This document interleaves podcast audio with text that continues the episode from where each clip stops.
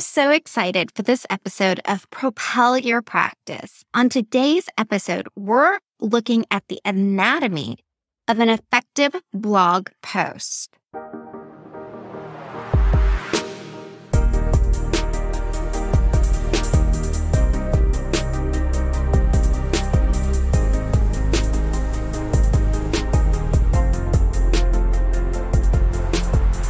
Well, hello, hello, hello. welcome back to this episode of Propel Your Practice. On this podcast, we discuss actionable marketing strategies clinic owners can use to help them propel their practice's presence online. I'm your host, Darcy Sullivan with Propel Marketing and Design. We're currently in a series dedicated to helping you put together better blog posts. Some of the items that we're touching upon in this series and in this episode are pulled directly from one of our Ready, Set, Rank DIY SEO programs called Ready, Set, Blog. If you're interested in learning more about Ready Set Blog or Ready Set Rank, you can do so by visiting our website, propelyourcompany.com, and looking under the Programs tab, or you can simply check out the show notes for this episode. On the last episode, episode number 12, we discussed pro tips for creating better blog posts. If you haven't given that episode a listen, you might want to push pause on this episode and jump over to that episode because I will be referencing back to it during our time together today. In this episode, we're specifically going to be discussing the anatomy of an effective blog post. We're talking all about the actual physical structure and the way you should lay out a blog post. So, what we're assuming here is that you've already identified your target audience and that you've already identified the SEO keyword or keyword phrase that you want to target for a specific blog post. Here, we're also assuming that you have a little bit of understanding of SEO, search engine optimization, because some of the items that we're going to be going through today overlap or are SEO related, but we don't have time in this short episode to do a deep dive into every element of SEO for blogging. That's where that Ready Set blog program comes in, where we do tackle a deep dive on how to create SEO friendly blog posts. If you look at the benchmarks of the relationship between the length of a blog post and the results that that blog post drives, you'll see that you want to write long form content. We can't get away with just putting together 300 to 500 words like we used to be able to years and years ago. I tend to suggest to those people that are just getting started with blogging or that just don't fancy themselves as wordsmiths to try to aim for creating blog posts that are between 700 to 1500 words. I like to say aim for a thousand because I know if I say aim for a thousand, most people are likely to hit 700. Versus if I suggested to you to aim for 700 words, then you might fall short and hit around the 400 to 500 mark. So that's why I typically suggest we want to go and hit between the 700 and 1500 mark. So just aim for that spot of a thousand and see where you end up. Originally, I was going to call this episode, Let's Write a Blog Post Together. But then when I looked at the way I had organized what I wanted to touch on in this episode, I realized that would have been way too long of an episode. So, as I mentioned before, in this episode, we're simply talking about the structure. And I have one example that I am going to use throughout this to give you an example as I talk about each of the elements the main audience that's probably tuning into this episode are either clinic owners, chiropractors, physical therapists, etc. I don't want to give something that's so specific to them that they would just take exactly what I'm saying and run with it. So instead, in this example, I am turning to my dear puppy for some guidance. So, in the examples that I am going to give, I am going to use the keyword phrase house training a puppy. So, as we go through these core elements for the anatomy of an effective blog post, just keep that in mind. In the example that I gave of house training a puppy, sure, I could just call the blog post House Training a Puppy, but that's not very exciting. If I were to hit to Google and search terms related to house training a puppy, I would find more exciting articles that I would be more likely to click through and read versus something that just said house training a puppy. Here are some examples of ways that I could rename the title and still keep that keyword phrase in there. I could call it house training a puppy colon three things they don't tell you or three things nobody tells you about house training a puppy See how both of those examples are a little bit more exciting than just saying house training a, a puppy. The same goes if you were a chiropractor and you were going to write a blog post about back pain. It's not as exciting to just name the blog post back pain, right? I think you get it. So here are some things that you can consider when writing a catchy headline or title for your blog post. You can keep it rational, include things like tips, tricks, or hacks. We've all seen these, right? Five tricks to fill in the blank or blank life hacks to help you fill in the blank. You can use numbers, which is one of the things I did in the examples I gave you. You can use adjectives to make it more exciting, free, must have, useful. You want to make sure that you're targeting your keyword you can also use trigger words like why or how. Once you have an idea of what you think would be a good title for your blog post, brainstorm it out a little bit more. It's always good to write down two to 10 ideas for a title and then pick the one that sounds the most interesting. Once you've got your title in place, Again, the assumption is that you had listened to the previous episode where we talked about tips for writing better blog posts. One of those tips included outlining your blog post before you dive in.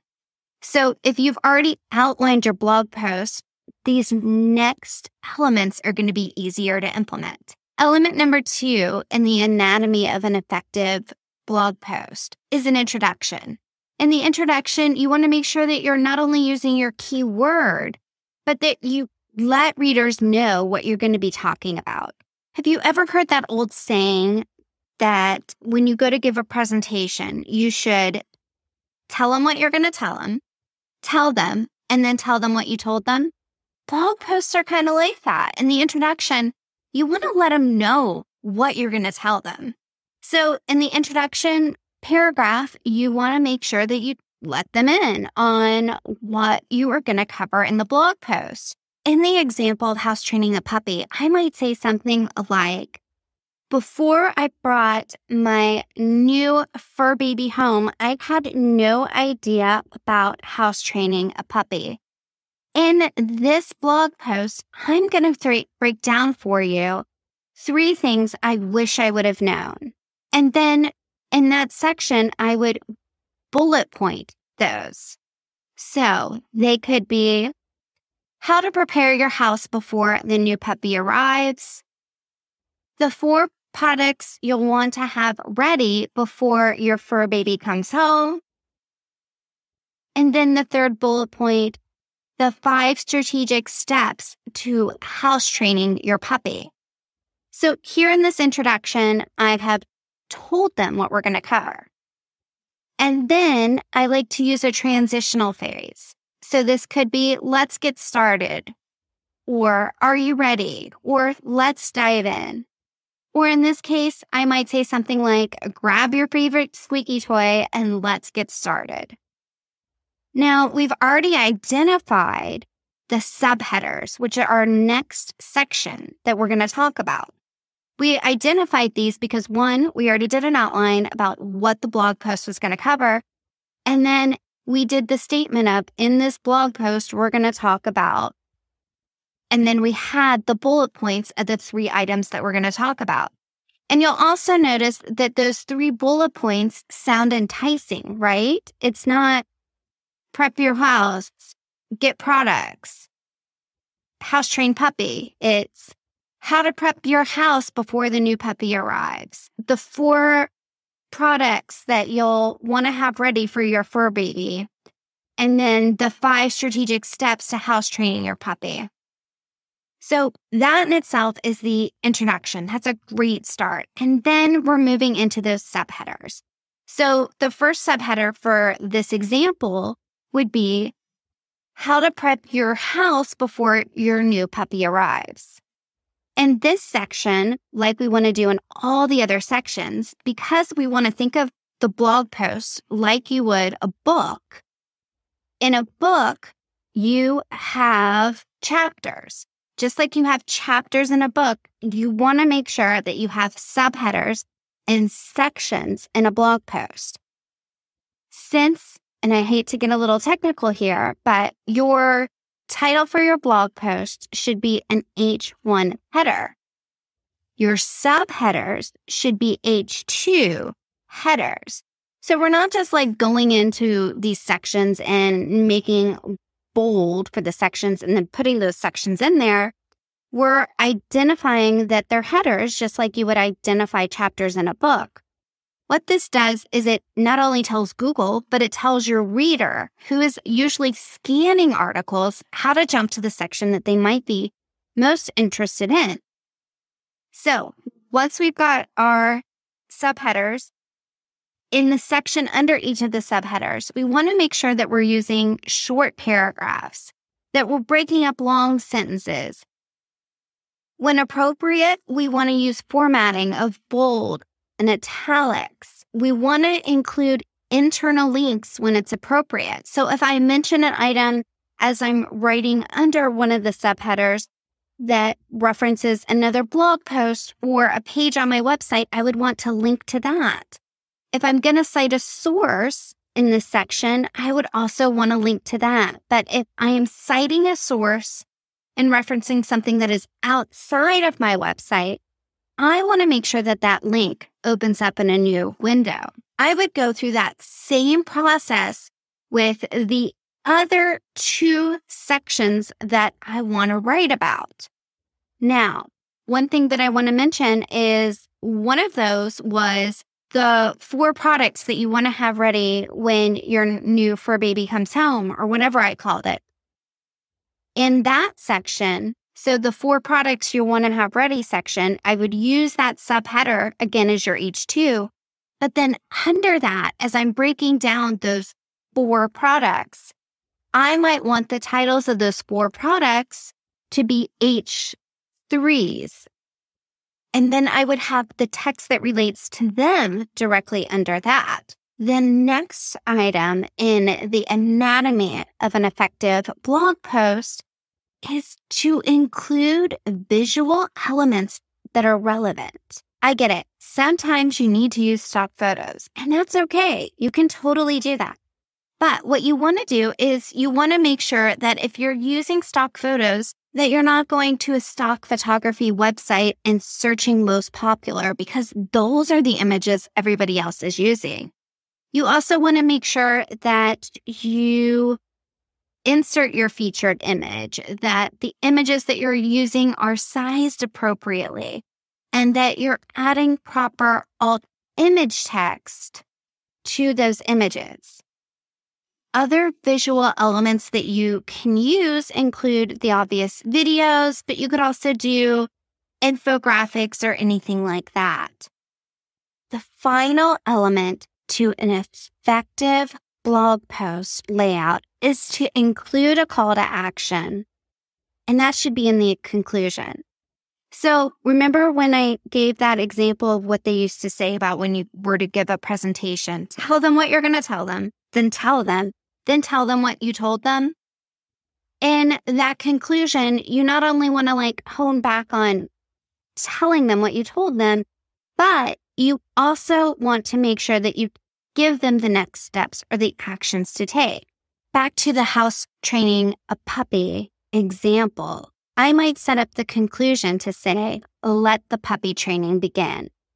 And then under that header tag, I would put in a couple sentences. They might be something like, with uh, the proper preparation, if you do A, B, and C, highlighting again those bullet points that I mentioned at the beginning and that were then the subheaders throughout, bringing home a new puppy can be easier than you would think. And let's just say in this example, this blog post was sitting on a website that was, that sold puppy products. I could then highlight just remember for all your puppy products needs, we're here for you. Please check out our shop and link to the shop. Now, if you're a clinic owner and you were writing a blog post on, let's say you're a chiropractor and you're writing a blog post on back pain, you want to do a conclusion that wraps it up and ties it back and it ties to what you offer them. So it could be if you're suffering from back pain and live in name of area, be sure to book an appointment with us today. We would love to help and link to the book page on your website. So let's review those elements before we wrap up. We have creating a headline that's click worthy, including an introduction, including subheaders with information below them, using visual elements that are relevant, and then wrapping that blog post up with a pretty little bow we call the conclusion with a call to action. I hope that you're really enjoying this series on putting together better blog posts. We still have a couple more episodes left, so be sure to stay tuned. If you feel that you know anybody who would benefit from listening to this podcast, please be sure to share it with them before we head out, I want to invite you to join in on a free masterclass I put together on the five secrets to owning the first page of Google without paying for ads. You can find a link to sign up for this free masterclass in the show notes for this episode or by visiting propelyourcompany.com slash learn. During this workshop, we do a deep dive into strategies to help you improve your online presence, including your Google business profile. That's what used to be called the Google My Business listing and what controls the Google Maps section, along with how voice SEO plays a big role in today's search and where you should be focusing your efforts online for the biggest impact. All right. Well, that's it for today. Again, you can join the masterclass by visiting propelyourcompany.com forward slash learn. And if you have a topic that you would like to hear on an upcoming episode of Propel Your Practice, please send it in by visiting propelyourcompany.com forward slash podcast dash topics or looking for the link in the show notes. Thanks so much for your time. I'll talk to you soon.